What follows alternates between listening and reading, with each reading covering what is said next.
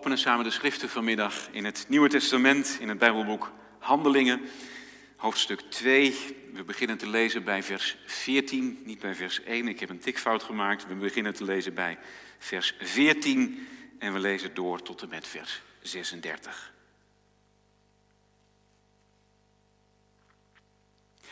Maar Petrus, die daar met de elf andere apostelen stond, verhief zijn stem en sprak tot hen, Joodse mannen en u allen die in Jeruzalem woont. Dit moet u bekend zijn en laat mijn woorden tot uw oren doordringen. Deze mensen zijn namelijk niet dronken zoals u vermoedt, want het is pas het derde uur van de dag. Maar dit is wat gesproken is door de profeet Joël. En het zal zijn in de laatste dagen, zegt God, dat ik zal uitstorten van mijn geest op alle vlees. En uw zonen en uw dochters zullen profeteren. Uw jonge mannen zullen visioenen zien en uw ouderen zullen dromen dromen. En ook op mijn dienaren en op mijn dienaressen zal ik in die dagen van mijn geest uitstorten en zij zullen profeteren. En ik zal wonderen geven in de hemel boven en tekenen op de aarde beneden. Bloed, vuur en rookwalm.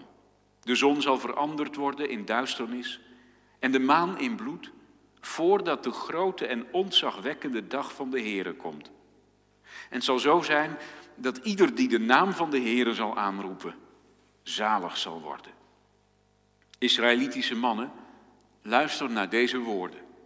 Jezus de Nazarener, een man die u van Gods wegen aangewezen is door krachten, wonderen en tekenen, die God in uw midden door hem gedaan heeft, zoals u ook zelf weet. Deze Jezus die overeenkomstig het vastgestelde raadsbesluit en de voorkennis van God overgegeven is, hebt u gevangen genomen en door de handen van onrechtvaardigen aan het kruis gespijkerd en gedood. God heeft hem echter doen opstaan door de weeën van de dood te ontbinden, omdat het niet mogelijk was dat hij daardoor vastgehouden zou worden.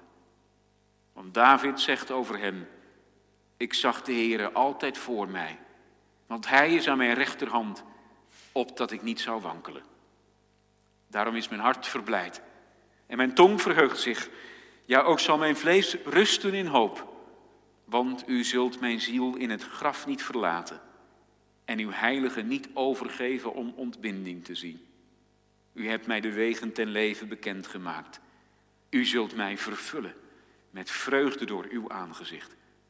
Mannen en broeders, het is me toegestaan over de aartsvader David vrij uit tegen u te zeggen dat hij en gestorven en begraven is. En dat zijn graf tot op deze dag bij ons is.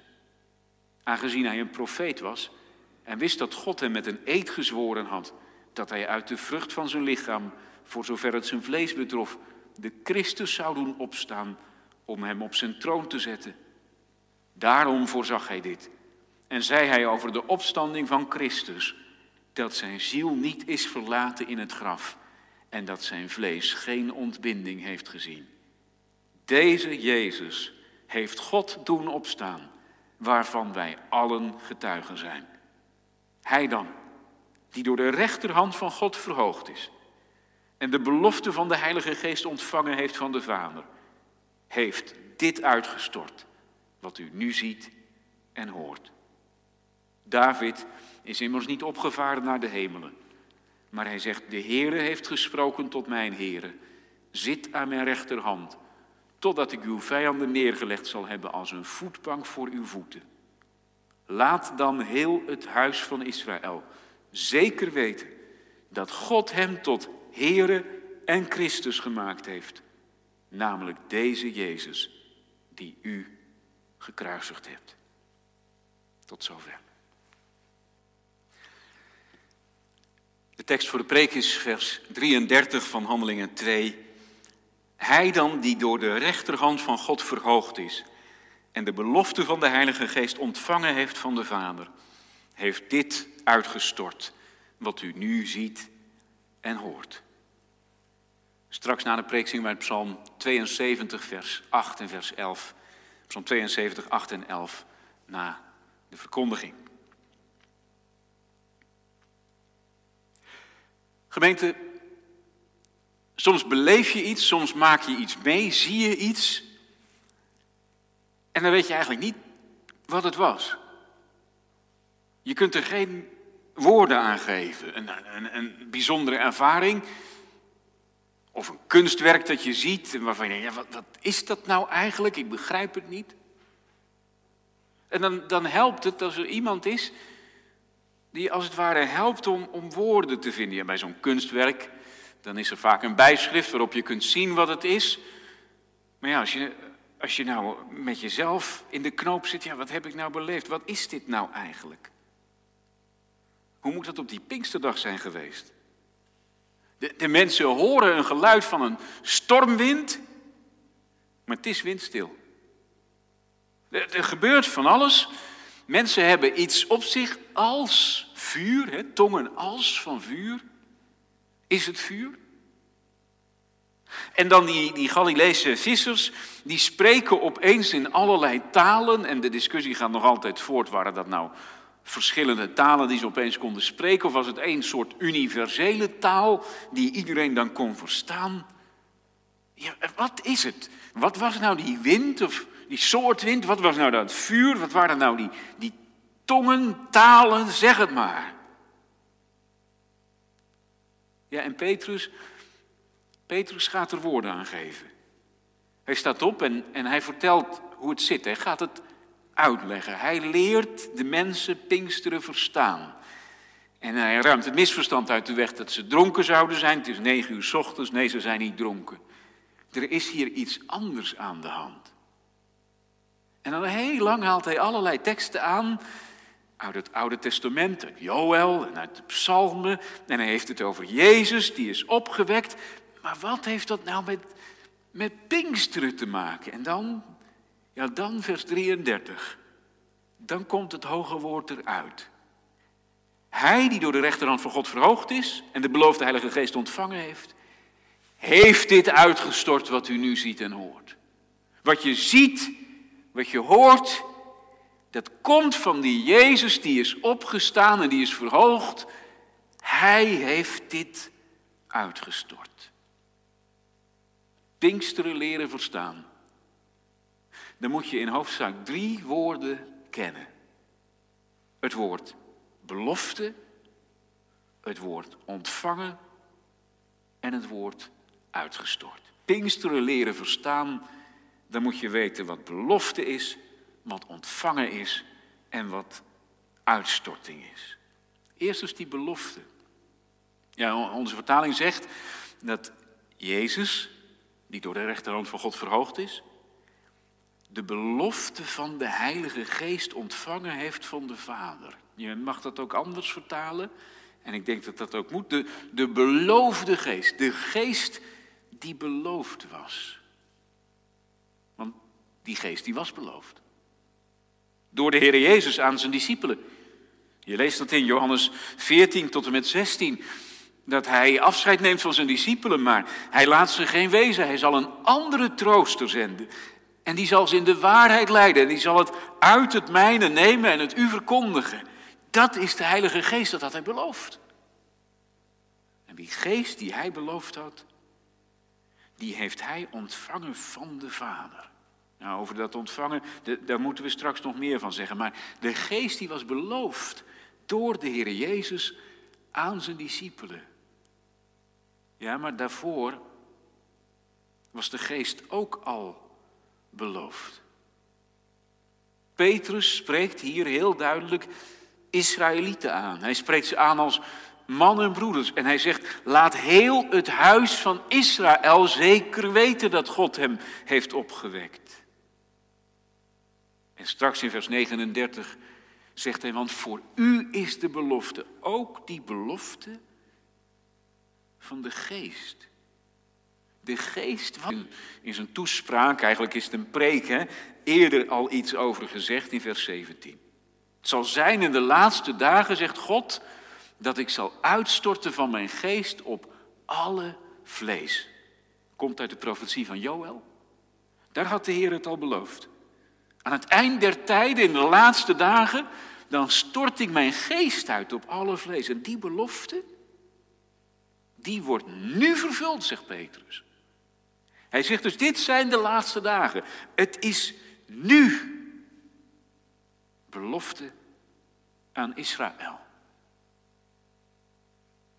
En het is niet zonder reden natuurlijk dat dat op het Pinksterfeest gebeurt. Bij Pinksteren denken wij aan de uitstorting van de Heilige Geest en terecht. Maar het Pinksterfeest, dat, dat bestond al onder Israël. Het werd ook wel het wekenfeest genoemd, Shavuot. En het was een oogstfeest. Einde gerstenoogst, begin tarweoogst. En wat er dan gebeurde op dat feest, dan, dan nam je van wat je geoogst had en daarmee ging je naar de Heere God toe om dat aan Hem aan te bieden, om aan Hem te geven.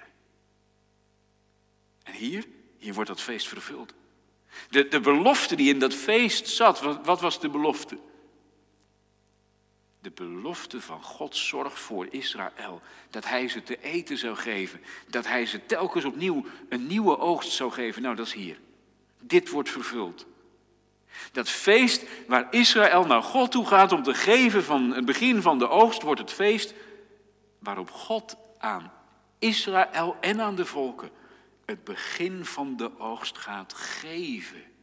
Ja, dat feest waar Israël aan God gaf, wordt het feest waar God aan Israël geeft. En dat wekenfeest, dat, dat had nog een tweede laag om zo te zeggen. het was een oogstfeest, maar het was ook het feest van de openbaring, het feest van de wetgeving op de Sinaï. Israël was wel door, door de heren uit Egypte geleid, maar waar moesten ze naartoe en hoe moesten ze hun leven vormgeven? En toen had God zijn wet gegeven aan Mozes en aan Israël. En die wet, die was bedoeld om na te leven natuurlijk. En waar Israël naar die wet van God zou leven, daar zou het ze goed gaan. Daar zouden ze worden gezegend, daar zouden ze royaal kunnen leven. Ook daar zat een belofte aan. En nee, dan, dan bedoel ik niet alleen de belofte dat als Israël naar die wet van God zou leven, dat ze gezegend zouden worden. Maar dan bedoel ik die belofte die je bij de profeet Jeremia leest. Dat de Heere het zo zou maken dat die wet niet langer in de stenen tafelen gegrift zou zijn, maar in de harten geschreven. Dat wordt hier vervuld op Pinksteren. Het feest van de wetgeving op de Sinaï. Ja, de wet wordt gegeven op de Sinaï in de harten. Door de geest van God die ze in de harten schrijft. Ja, ja zo wordt hier eigenlijk alles vervuld. De beloofde geest. Ja, van alle kanten is het belofte en van alle kanten is het geest. Jezus had de geest beloofd en de, de, de geest van de profetie was beloofd bij Joël. En dat wekenfeest dat wordt vervuld omdat God gaat geven. En het feest van de wetgeving wordt vervuld doordat God de wet in de harten gaat schrijven. Het is één en al vervulling, het einde der tijden. Ja, ja, dat is het. Maar het duurt nog even voordat Jezus Christus terugkomt. Maar ja, Pinksteren is inderdaad het feest van vervulling. In het begin van het hoofdstuk lees je al, de dag van het Pinksterfeest werd vervuld. En toen werd het huis vervuld. En toen werden ze allemaal vervuld met de geest. En toen werd de schrift vervuld. Als je wilt weten wat Pinksteren is, moet je weten wat belofte is. En dan buitelen de beloften over elkaar. Dan blijkt God de, de God te zijn die keer op keer belooft en die al die beloften nog waar maakt ook. En, en meer waar maakt dan wij hadden kunnen denken. Zo is God. Overvloedig. Het feest van ons geven wordt het feest van ons ontvangen. Het feest van het komen naar de tempel, een van de grote feesten van Israël, wordt het feest van God die naar ons toe komt. En die nota bene van ons een tempel maakt. Ons lichaam, een tempel voor God. Wie had dat gedacht? Ja, zo werkt de geest. De geest werkt verrassend en vernieuwend. En je ziet het het hele Bijbelboek door. Het heet de handelingen van de apostelen, dat is ook prima. Maar eigenlijk zijn het natuurlijk de handelingen van de Heilige Geest. Die, die grenzen doorbreekt. Die naar de heidenen toe gaat. En, en Petrus denkt, ja dat, dat kan natuurlijk niet. Want heidenen zijn onrein. Ik heb nooit iets onreins gegeten, zegt hij. Maar God zegt, je gaat het toch doen. De grenzen worden doorbroken. Paulus die komt zelfs tot in Rome toe. En nog altijd doorbreekt grenzen, de, de geest grenzen die wij hebben gemaakt. Dat is niet per se alleen maar goed nieuws. Want die geest, die komt ook de wereld overtuigen van zonde, van gerechtigheid en van oordeel. Die geest, als de geest van de verhoogde Christus, komt ook reinigen en dat betekent dat alle zonde weg moet weggebrand wordt. Vuur. Ze zagen tongen als van vuur. Wat doet vuur? Dat verbrandt. Het oordeel komt. En het oordeel is nu. Maar zoals de braambos niet werd verteerd, die braambos die Mozes zag, zo worden die discipelen niet verteerd door het vuur van de geest, maar ze worden vol van de geest. Ja, er is genade te vinden. Als de geest komt met het vuur van zijn heiligheid, met het vuur van de uitbranding, met het vuur van het wegdoen van zonde, dan zou je denken wij moeten vergaan. Maar het is de geest van Christus. De geest van Hem die in Gods oordeel is geweest. Al Gods beloften buitelen hier over elkaar op dit Pinksterfeest. Ook, ook voor ons. Hoe vaak is God niet tot ons genaderd met zijn belofte? In, in, in de doop. De meeste van ons zijn gedoopt toen we jong waren. Toen heeft de Heer het al gezegd. Ik wil jouw God zijn, ik ben jouw God, ik leg een claim op jouw leven. Ik, ik beloof je het eeuwige leven. Elke keer als het woord van de Heer wordt verkondigd, dan worden Gods beloften verkondigd. En wat is de oogst? Pinkster is het oogstfeest.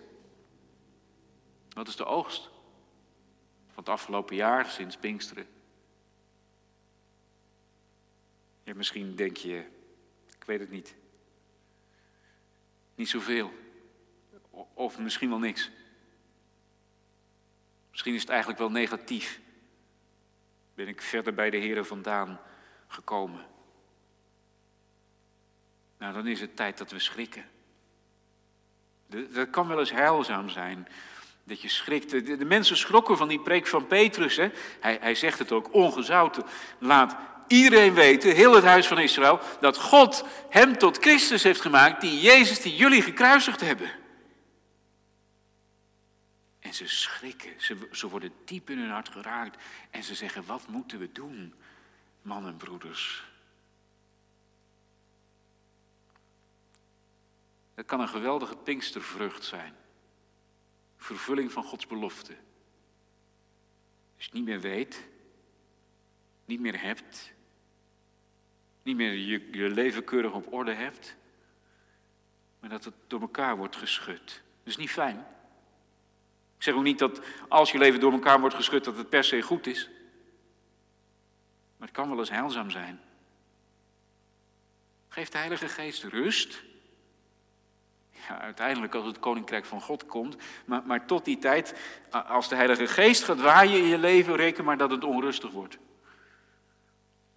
Toen de Geest ging waaien in het leven van Paulus, moest hij opeens al die zendingsreizen gaan ondernemen. Moest Petrus opeens gaan samen eten met, met heidenen. Dan geeft een onrust, dan gaat er wat gebeuren. Het is wel eens goed als ons leven zo wordt opgeschud en we het horen, ik moet me bekeren, het, is, het zit met mij niet goed. Ja, dat is wat de geest ook doet. Hij brengt je in het oordeel, in de crisis. Niet om je te verderven, om je ten onder te laten gaan, maar juist om je het leven te geven.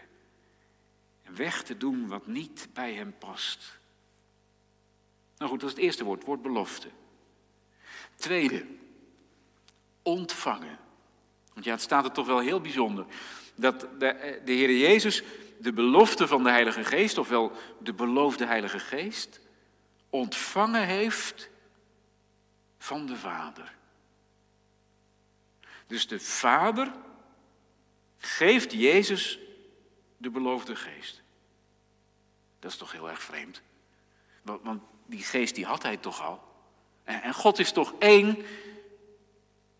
Als je het evangelie leest, dan, dan lees je in het begin dat de Heer Jezus naar de Jordaan ging en dat hij daar werd gedoopt door Johannes de Doper. En toen daalde de geest in de gedaante van een duif op hem neer. En, en toen sprak de vader, dit is mijn geliefde zoon in wie ik mijn welbehagen heb. Luister naar hem. En daarna werd hij voortdurend door de geest geleid. Wat is dit dan? De geest dreef de Heer Jezus toch al, jazeker. Maar, maar dit werk van de geest, de geest op deze manier, was aan de Heer Jezus beloofd. Wanneer de Heer Jezus alles volbracht zou hebben. Gedaan zou hebben wat er gedaan moest worden, namelijk lijden, sterven, de schuld op zich nemen, opstaan. Dan zou de geest op deze manier hem worden geschonken. Die geest die in mensen gaat wonen. Die geest waardoor de Heer Jezus in mensenharten woont en leeft en werkt en aanspoort en aanvuurt. De geest van Christus. De geest die mensen vernieuwt. Die kon pas worden uitgestort als de Heer Jezus naar alles had volbracht en tenslotte naar de hemel was opgevaren als zijn geschiedenis hier op aarde klaar was en af. Toen ontstond de ruimte voor de geest. En zo heeft de Vader hen de beloofde Heilige Geest geschonken en hij heeft die ontvangen. Ja, dat, dat moest dus echt gebeuren, wat de Heer Jezus heeft gedaan. Petrus zegt het in dat laatste vers, dat is soort de, de toepassing, of de, de punchline zou je haast zeggen, van de preek. God heeft hem tot Heere en Christus gemaakt. Deze Jezus die u gekruisigd hebt. Zij wilden niet, ze hebben hem gekruisigd. Maar God heeft gezegd, die Jezus die daar gekruisigd is, dat is de Heer, dat is de Curios, dat is de gebieder, dat is God zelf. En Hij is de Messias, Hij is de gezalfde, de Christus. En dus is de geest niet alleen de geest van de Vader, dat ook. Maar hij is ook de geest van Jezus Christus. Jezus Christus die in het oordeel van God is geweest. En daardoor is het mogelijk dat de Heilige Geest in mensenharten woont. Versimpelend wordt het wel eens uh, zo gezegd als het gaat over de drie-enige God. God de Vader is God boven ons, God de Zoon is God met ons, God de Heilige Geest is God in ons. En dat is eigenlijk iets iets onvoorstelbaars als je jezelf een beetje kent. Dat God in je zou willen wonen. Dat de Heilige Geest niet met eerbied gesproken de deur van je leven binnen doet, rondkijkt en denkt, ja maar hier heb ik dus niks te zoeken, hier kan ik niks mee beginnen. Maar dat Hij in ons wil wonen. Wat een wonder. Ja, en, en, dan gaat er natuurlijk ook wat gebeuren. Want als de Heilige Geest bij je inkomt wonen, dan gaat hij zich met alles bemoeien. Dan gaat hij overal wat van vinden. Wat je doet en wat je laat. Waar je naartoe gaat, wat je doet als je thuis bent. Waar je je tijd aan besteedt, wat er belangrijk is. Dan gaat hij overal wat van vinden. En dat is goed ook. Je kunt je wel afvragen, ja, De Heer Jezus heeft deze Heilige Geest ontvangen. Maar heb ik nou ook de Heilige Geest ontvangen? Dat is zoiets moeilijks. Hè? Veel mensen vinden dat ingewikkeld ook.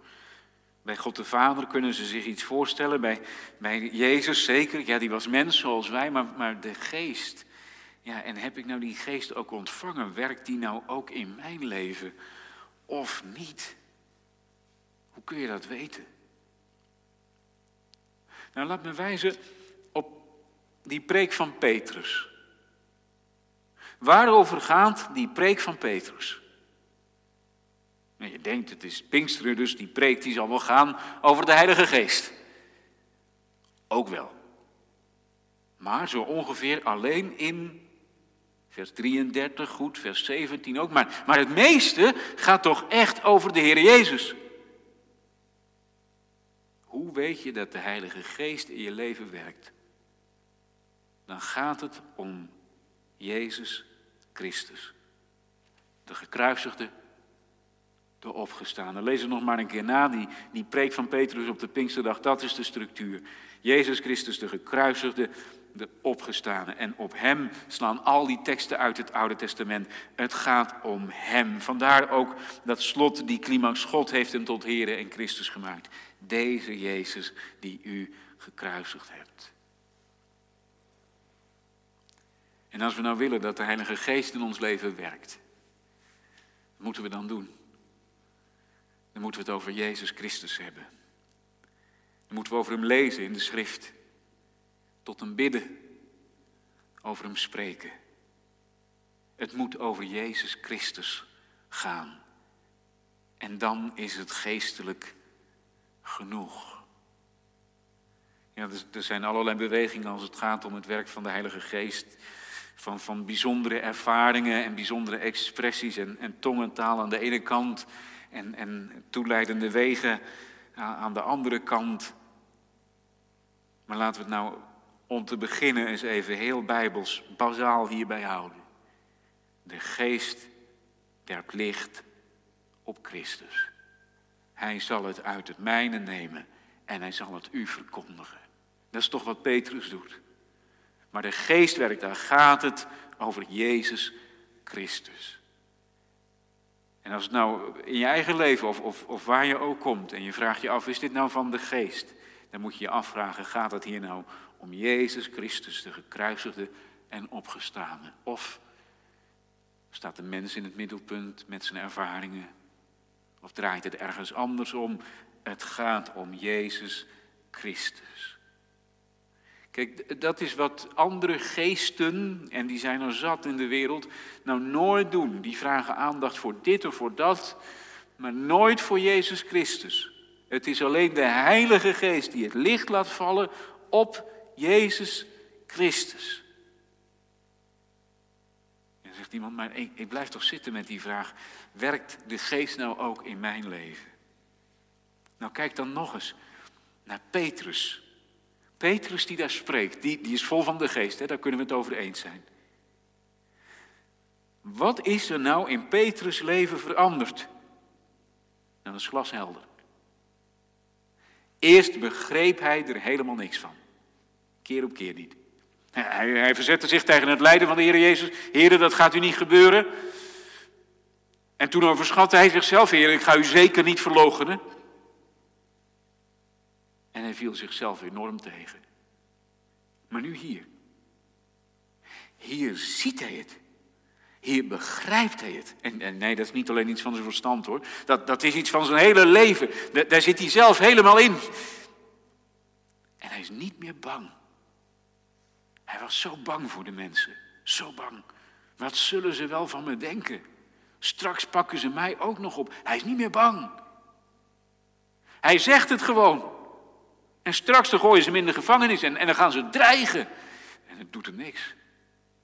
Omdat hij zo stoer is? Nee, nee, nee.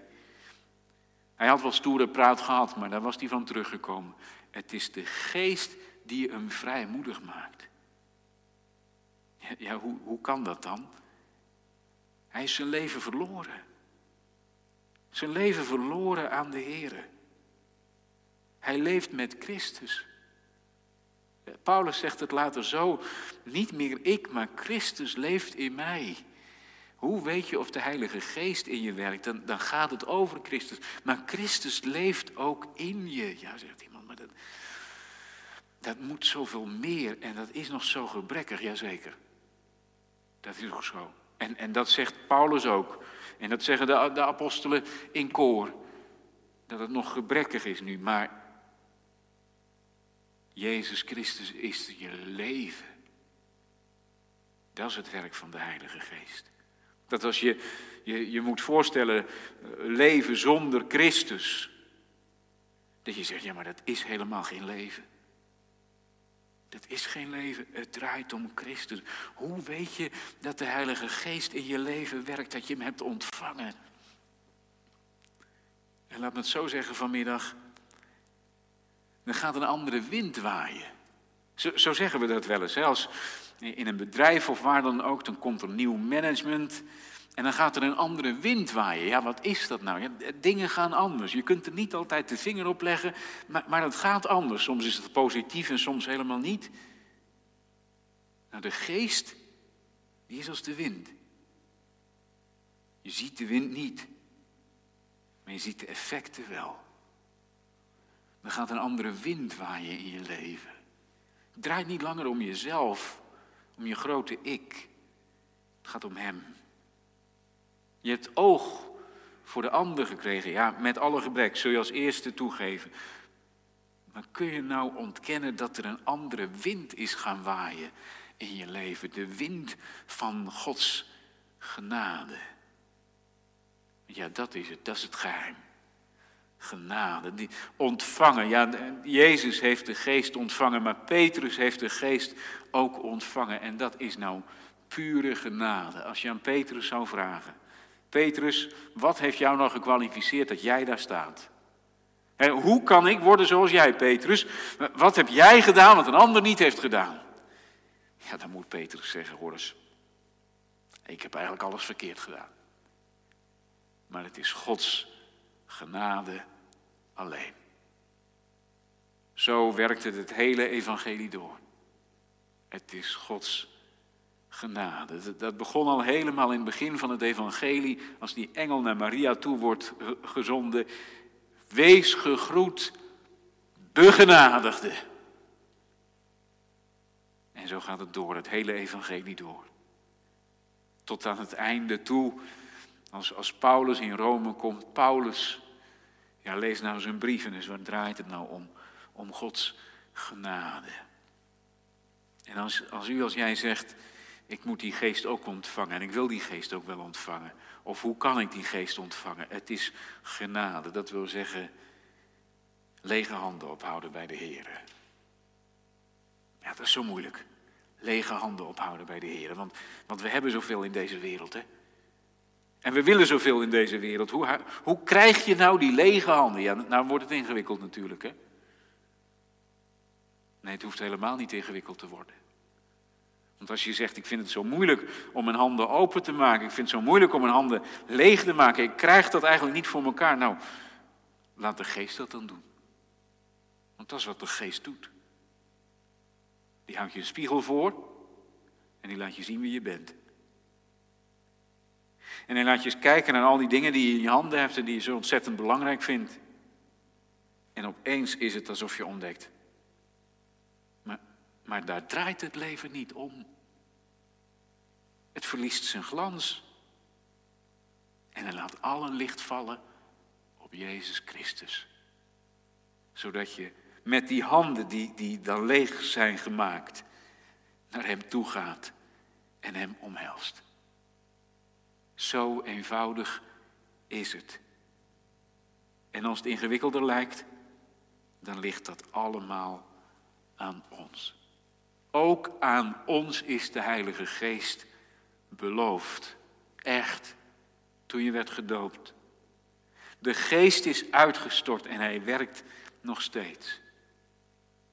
Leven wij ook van dat ontvangen? Dan het derde woord. We hebben het woord belofte gezien, het woord ontvangen en, en nou dat woord uitgestort. Deze Jezus, die door de rechterhand van God verhoogd is. Hè? Dus, dus hij is verhoogd tot helemaal in de hemel. Hij, hij hoort bij God. Die heeft de Heilige Geest ontvangen en, en die heeft dit uitgestort, wat u nu ziet en hoort. Maar dat uitstorten, dat is eigenlijk een heel eenvoudig beeld. Wat, wat de kinderen ook heel makkelijk kunnen begrijpen. Als je een emmer met water hebt, zo'n mooie grote emmer, en je doet hem helemaal boordevol met water, ja, zodat je hem nog net, nog net kunt tillen. En je, je keert die emmer dan in één keer om, wat gebeurt er dan? Nou, dan stort het water eruit natuurlijk. En dat, dat klettert op de straat en het spat zo op dat je er zelf nog weer nat van wordt. Dat is het woord dat hier staat. Hij heeft de geest uitgestort. Weet u waarom dat nou zo'n belangrijk woord is? Omdat wij eh, soms het idee hebben, misschien wel met name wij hier in het Westen, in, in onze tijd, dat als de Heer met zijn geest werkt, dat hij dan met een soort pipetje werkt en dan zo'n zo, zo druppeltje voor druppeltje. Hier komt dus een druppeltje, daar komt dus een druppeltje. Zo, zo heel voorzichtig, heel zuinig, want er mocht dus een beetje te veel worden gegeven. Maar dat is niet hoe de geest werkt. Dat is niet hoe God werkt. De geest is uitgestort, zegt Petrus. En, en dan spreekt hij de profetie na van, van Joël, ik zal uitgieten van mijn geest. En, en Jezaja heeft het over het gieten. Gieten, dat gaat niet zo een beetje. Maar dat gaat overvloedig en royaal. Waarom zien we daar dan zo weinig van? Oh, wat, wat kun je hier naar verlangen? Als, als ambtsdrager, als ouder, als, als leraar, als iemand die met jongeren werkt, als iemand die zich beweegt in de kerk, wat kun je hier naar verlangen? Dat je dat, dat royale werk van de geest ziet. Niet zo dat je denkt van, nou ja, die haakt net niet af. Maar dat je ziet dat, dat mensen voluit de Heer lief hebben. En voor Hem willen leven met, met alles wat in en aan hen is. Wat zouden we dat graag zien? Nou, laat het maar beginnen bij onszelf dan. Bij, bij al die ouders. Bij al die ambtsdragers. Laten we maar ontvangen. Het ligt niet aan de Heer, toch? Is de hand van de Heer te kort? Nee. Wil de Heer niet geven? Is de Heer veranderd? werkt de Heer niet meer. Nee, toch? Zeker, de Heer is soeverein en hij, hij kan zijn werk inhouden, maar moeten we niet allereerst zeggen dat het aan ons ligt? Dat we zo weinig bidden, zo weinig verwachten, zo weinig onze vreugde vinden in God en, zoveel in de dingen van deze wereld. Spurgeon die zegt dat ergens, zegt hij heel scherp. Hij zegt als de Heer God zijn kinderen wil verrassen, dan hoeft hij ze alleen maar te geven waar ze gisteren om baden. Want ze baden er wel om, maar ze hadden nooit gedacht dat ze het echt zouden ontvangen. Ja, zo is het met ons vaak. De geest is uitgestort. Het is Pinksteren vandaag. Wat denken we vaak nog klein, hè? Zo, zo, in onze eigen hokjes en vakjes. En, en dan komt de geest en die breekt er dwars doorheen. Ja, ja, zien we daar wel echt naar uit? Want, zoals gezegd, als de geest gaat waaien, dan, dan weet je niet wat er allemaal omwaait. Hè? Dan weet je niet wat er allemaal gaat gebeuren. Als je gaat bidden dat de Heilige Geest je gebruikt, ja, wie weet, roept hij ergens aan het andere eind van de wereld. Roept hij om je hele leven aan, aan de Heer te wijden. Wie weet waar je dan uitkomt. Maar je raakt nooit teleurgesteld. Want die geest van Christus, die geeft je zicht op Christus, op zijn liefde, op zijn genade. En dan heb je genoeg. Er wordt een heleboel gezegd natuurlijk in deze tijd over corona en, en wat die crisis ons te zeggen heeft.